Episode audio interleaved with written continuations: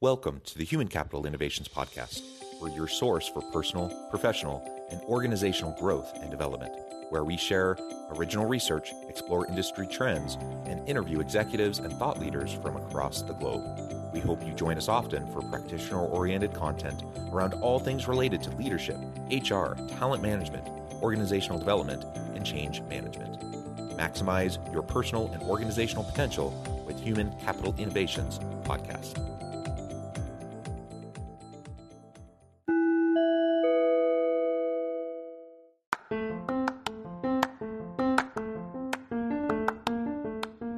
You enjoy the Human Capital Innovations podcast, enjoy ad free listening by going to the Patreon page, and please consider contributing even at the producer or sponsorship level.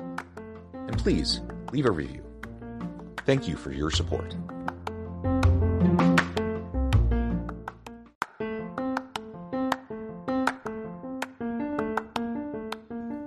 Welcome to the Human Capital Innovations Podcast. In this HCI podcast episode, I talk with Kevin Hanegan about data literacy and how bias gets in the way of decisions within organizations.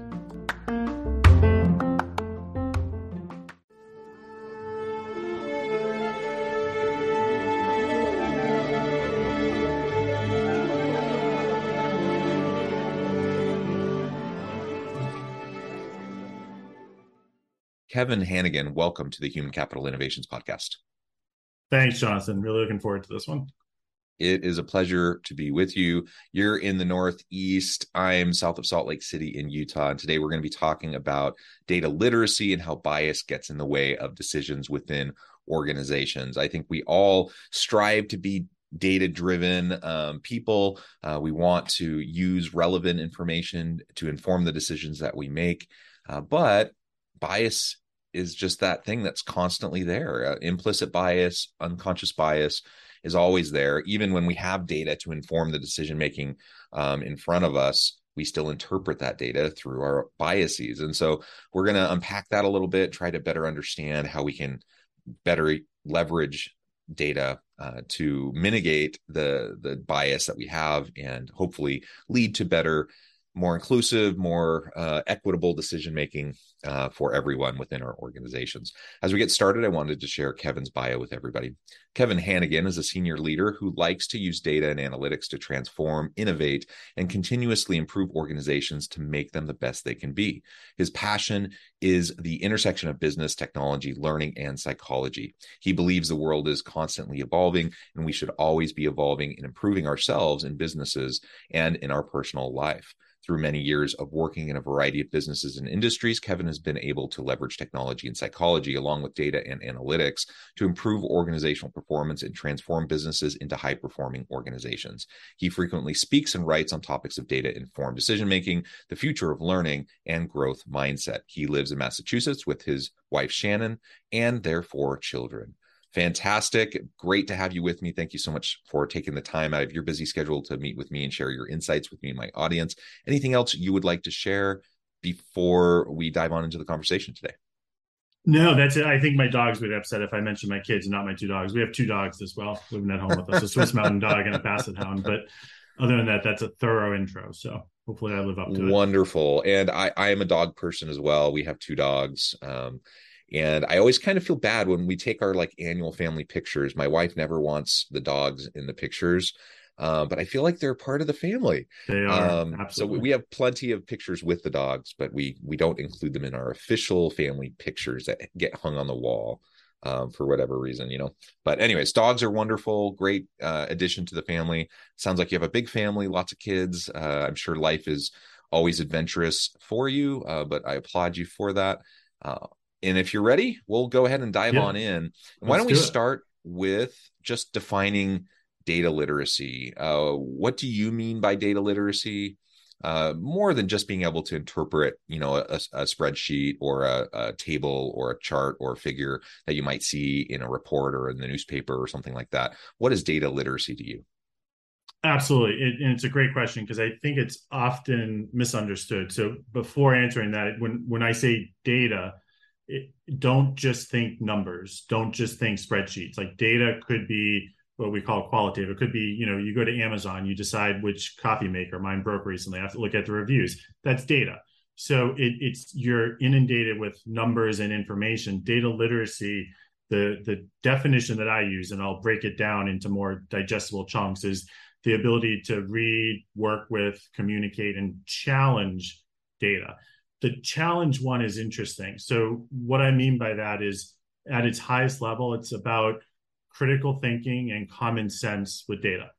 So you read a story, and the story usually can tell what the person, the actor, whoever is doing based off their context. You can read their body language, you can read the words before it. Data is is objective, it's black and white, but it, it's your response to it. What does it mean? What context? And so I kind of think of it as there's a puzzle. The data has a story. Our job is to try to understand what that story is. And data literacy is about finding that story. It's the opposite of data literacy is you see a piece of information and no one is sharing it willfully to be malicious or wrong, but it's missing context, but you just treat it as true and you act on it. So data literacy is about at that point challenging it, right? And you mentioned the word bias. It's hard because that gets in the way. We think it's true, but you you see a number. That number could mean one million different things. Data literacy is about really trying to get as close to what it's really trying to tell you um, and just one thing on the definition, it could tell you all of those things. What's really important about data literacy is what are you trying to ask? It, it starts with, you know, what's the goal? Because again, if I have 20 different questions, the same data, I'm going to have 20 different answers. All of them are right, but they're only right to that specific question. So it really starts with what am I trying to do with it? And then you see the data points in, in trying to challenge it. So again, critical thinking with data, with information, to ultimately make better decisions critical thinking with data to make better decisions absolutely and i couldn't help but think about a, a personal experience that i had uh, I, you know i i think longtime listeners of the podcast know from time to time i i mention that in addition to doing things like this podcast and the consulting work that i do i'm a university professor. And so i'm in the higher ed um, environment day in and day out. And just like many organizations we're trying to make data driven decisions. Um, and just like many organizations, we've had challenges during the pandemic. Uh, higher ed has, and enrollments and students uh, keeping them safe, and and shifting to virtual versus bringing people back on campus physically and everything. And that's had an impact on enrollment numbers et cetera et cetera et cetera. I won't bore everyone with all the details. Um, but it was interesting. So about a year ago uh, you know we're right in the middle of the pandemic and enrollment numbers have dipped a little bit. In fact pretty much most universities enrollments had dipped uh, and we were actually a little bit more level than most so that was good. Um, but uh, the the the central uh, institutional research office had crunched some numbers on enrollments by program and had presented them. And so i'm sitting in this meeting and the, for the very first time i see a list pop up of the the programs with the steepest decline in enrollments by percentage uh, and i see one of the programs in my department pop up on that list. And I'm like, well, wait a minute. A, nobody's talked to me about this. Um, B, it doesn't make sense. Like there, I immediately I had like 10 questions about like how could this possibly be? Um, and and I start to ask those questions. They don't really have answers to them other than this is what the data says. So based on this, we're going to be making decisions about resources and about hiring and et cetera, et cetera. So all of a sudden, this one data point ended up informing all these other decisions, strategic um, uh, direction, all these sorts of things um, without a willingness to actually challenge the data, uh, to add context to it, to answer the questions related to it. And in the minds of the people who were presenting it, they were just saying, hey, data doesn't lie. This is fact. We're just seeing how this stacks up. And because they weren't willing to engage in this kind of broader, um, challenging conversation, uh, my department was negatively impacted by those perceptions and it took a good year to try to reverse what uh, had happened some of the decision making that had happened based on that one meeting and the data that was presented. Now, was it malicious? No, nobody had malicious intent. I think everyone was trying to do the best they could with the data they had. All of that was good. And I and I applaud anyone who's trying to make data driven decisions.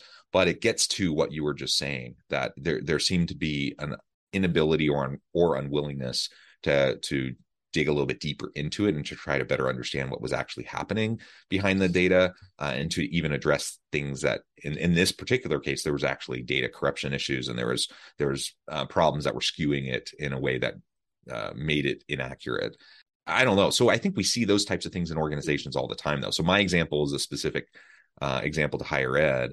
Uh, but my guess is listeners are thinking, oh, yeah, I've been in meetings like that where things have come up and all of a sudden I'm put on defensive and I'm trying to spend my time dealing with the, what has been presented rather than having a, a, a good, meaningful conversation, yeah. right?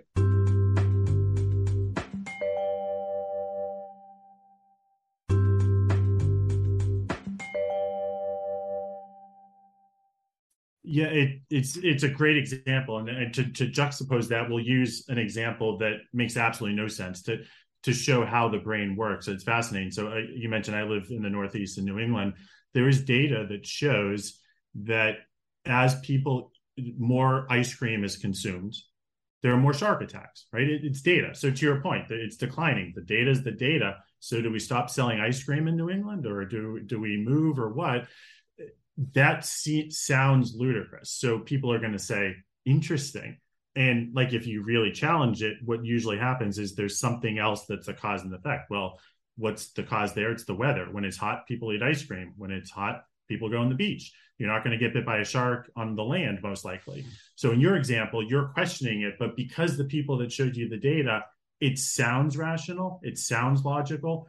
The brain wants to say it's rational and logical when you hear it in another situation, you're like, that can't be, it's got to be. And that's why bias and decision making is so hard. Is those people that showed it to you, they, like you said, it wasn't malicious. They said the data is the data, and you know, and you were good to question it. And sometimes it's it's frustrating because you you have to you know plead your case and show systemically why it's that. And I just wish if everyone would just say, in what situation could this data not be interpreted this way?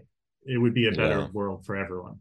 Yeah, and the correlation versus causation uh, yeah. argument, right? Which is a great another one. I remember this even as so this this was back when I was living in the Pacific Northwest when I was a teenager, and I remember reading the newspaper and seeing a study. Like I was even as a teenager, like a 16 year old, I remember being baffled by this and thinking it was so stupid. But it, it was a, story in the paper about a researcher who had discovered that eating more hamburgers uh, reduced your risk of dying from cancer. Uh, and can you think of a confounding variable there? yeah. that you know you eat more hamburgers it increases your chance of dying from heart disease which means you're probably not dying from cancer and so these yeah. types of silly things happen all the time and we don't always know what we don't know. So sometimes it's hard to to recognize there might be another variable impacting or there might be bias in, influencing the way we're interpreting. The point is like you said critical thinking just make sure that we're willing to have the hard conversations. We're willing to push willing to push back to ask the questions. If we if we're willing to do that uh, then we can get to the bottom of what the data is really telling us and at least make uh, better informed decisions um, and and I wanted to talk a little bit more about the brain and how the brain works when we're making decisions. I know in in your bio, I was talking about um, your background in psychology. Uh, tell us a little bit about about how the brain works and how these implicit and and uh, unconscious biases uh, are functioning within our brain as we're making decisions it's fascinating. And just as a takeaway to anyone it, i think it's probably the number one business skill that i have learned throughout the years is how the brain works. Because if you understand that you can understand why people do things that they do. And then you, when you understand why you can help coach and improve. But at a, at a very high level the neuroscience we are inundated with senses and information all the time. If we were going to consciously process that our brains would overheat. We'd need to sleep like 30 hours a day and it doesn't exist so through the years the brain has come up with with mechanisms. It's it's a really powerful supercomputer but it, it does have flaws and shortcuts. And so some of those shortcuts are it decides what of those things coming in are relevant to us and not. And how does it decide? Well it decides partly due to past experiences. So the old analogy if you saw a commercial with a you wanted to get a white jeep cherokee you're going to start seeing white jeep cherokees all over the place no, you're not seeing more of them. It's just your brain said it's relevant now, which is really fascinating. But you you see it process it and then it starts to try to make connections and when it cannot make a connection two things could happen there. The first thing is it could make a connection and it could say, okay, this hap- this similar situation happened five years ago, and this was the action, and then it brings it to our conscious working memory, and, and we act. Well, five years ago is very different time. Things could have changed, especially in the business world.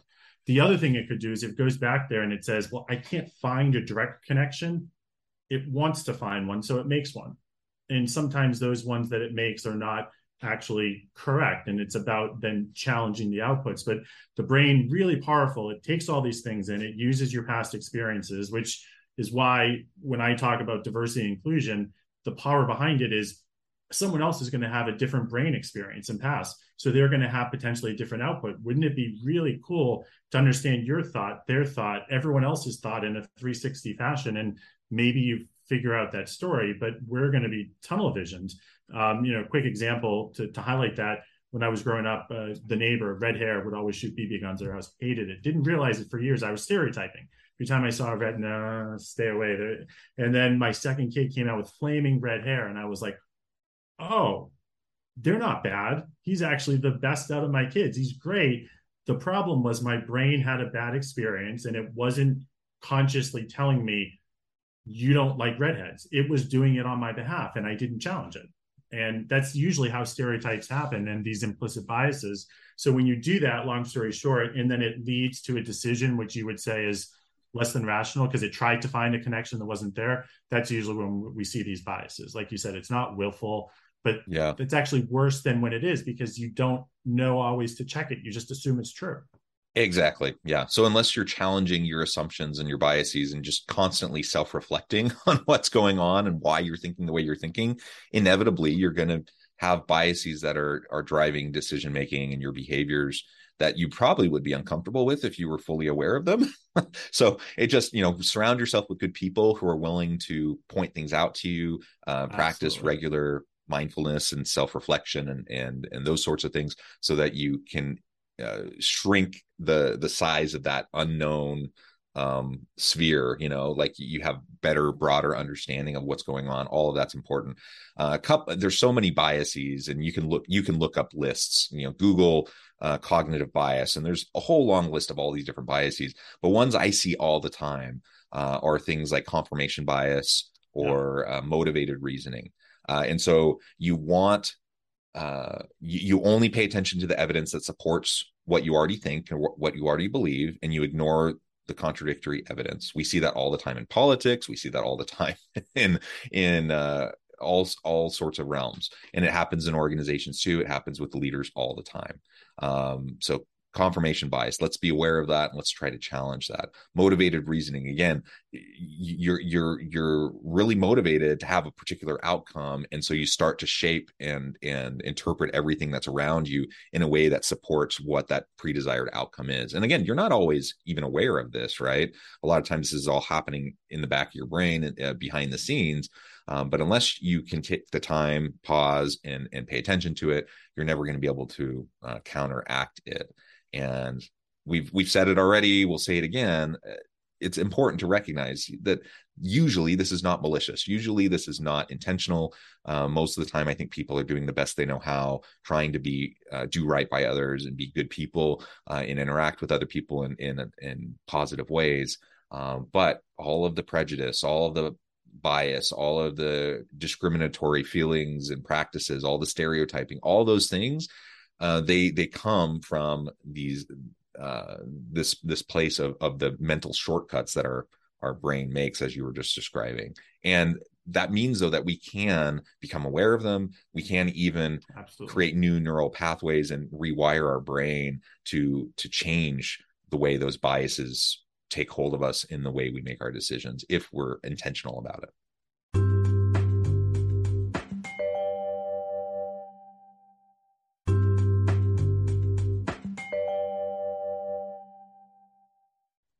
what do you see? You know, I, I just mentioned some of the ways that individuals can try to be a little bit more aware of their individual biases. But if we if we zoom out a little bit, we look at the macro level. Um, there are organizational biases built into the systems, the policies, practices, procedures of an organization that then self perpetuate themselves.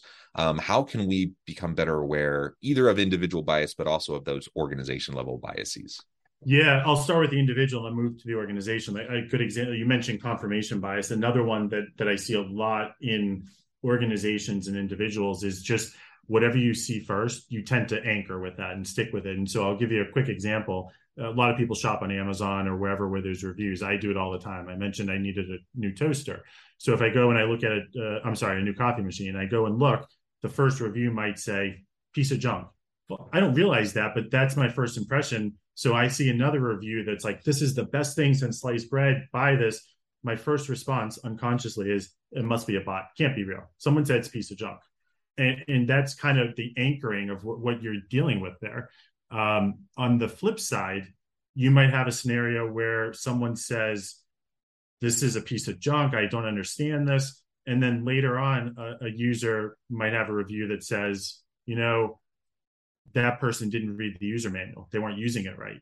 It, it, you're always asking those questions. So at the individual level, work with different people, get diverse perspectives, ask the question in what situation is this information or data not true, or could it not be true? And then a big thing I'm a big fan of is show your work. If you have those assumptions, if you write them out, a lot of times you're going to write and be like, oh, that's an odd thought process. Why did I think this? Why did I do that? Um, it's even harder at the organization because at the organization, you're dealing with a culture. So there are some people that think bias is voodoo and magic and it doesn't exist.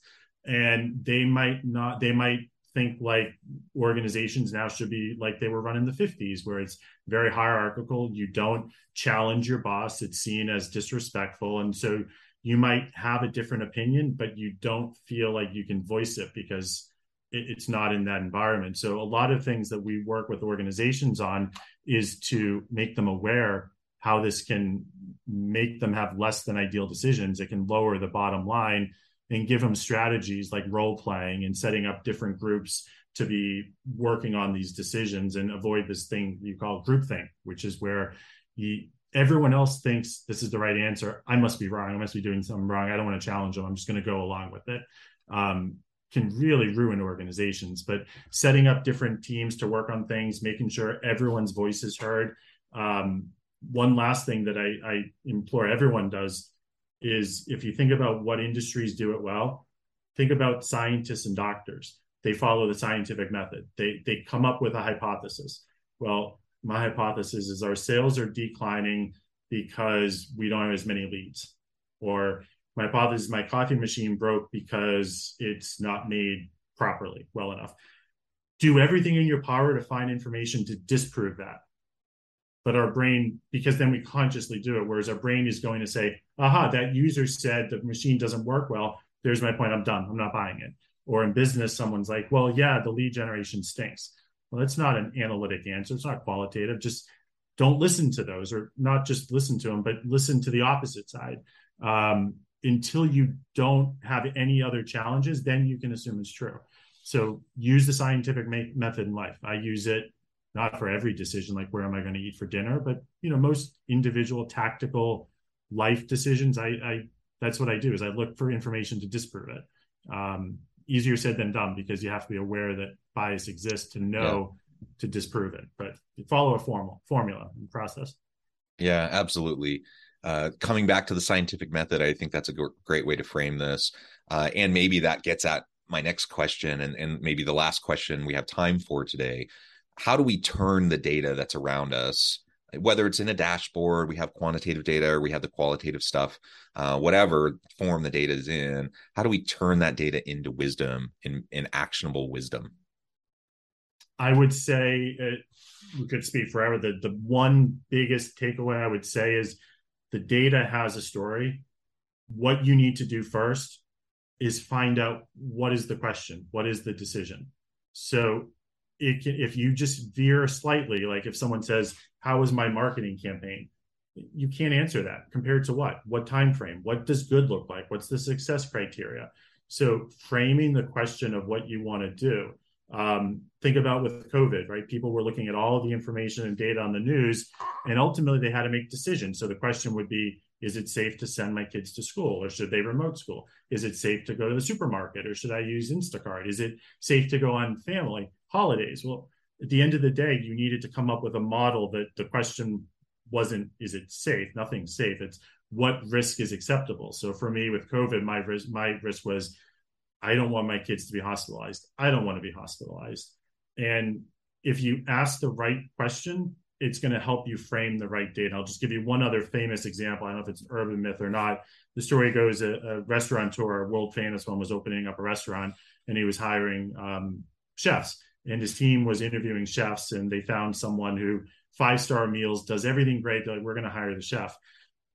All the data was correct for them. They made the right decision based off of what they thought the the question was in reality, the, the chef failed miserably. It's because the restaurant they were opening was more of a quick service restaurant. The goals of what they were looking for was turnaround speed, not just quality. They only focused on quality. They had all of the data available, but they had a preconceived notion about what the question was. So the best way to turn into wisdom is start with ask the right question.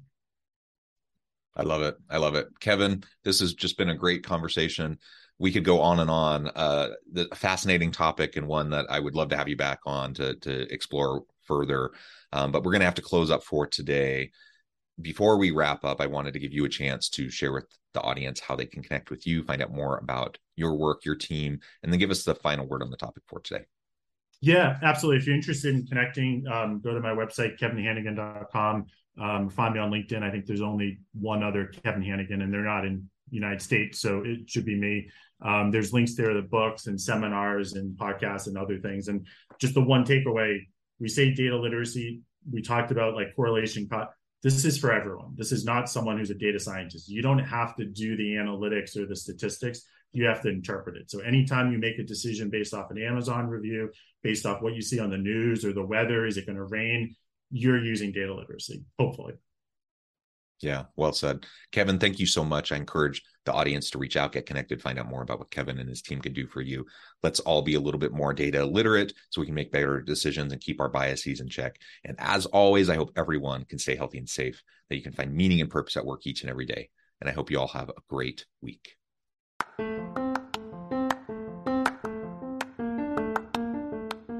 you enjoy the Human Capital Innovations podcast? Enjoy ad free listening by going to the Patreon page, and please consider contributing even at the producer or sponsorship level. And please leave a review. Thank you for your support.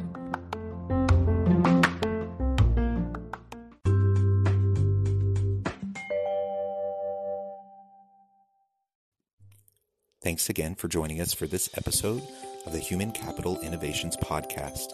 I hope you stay healthy and safe and that you have a great week.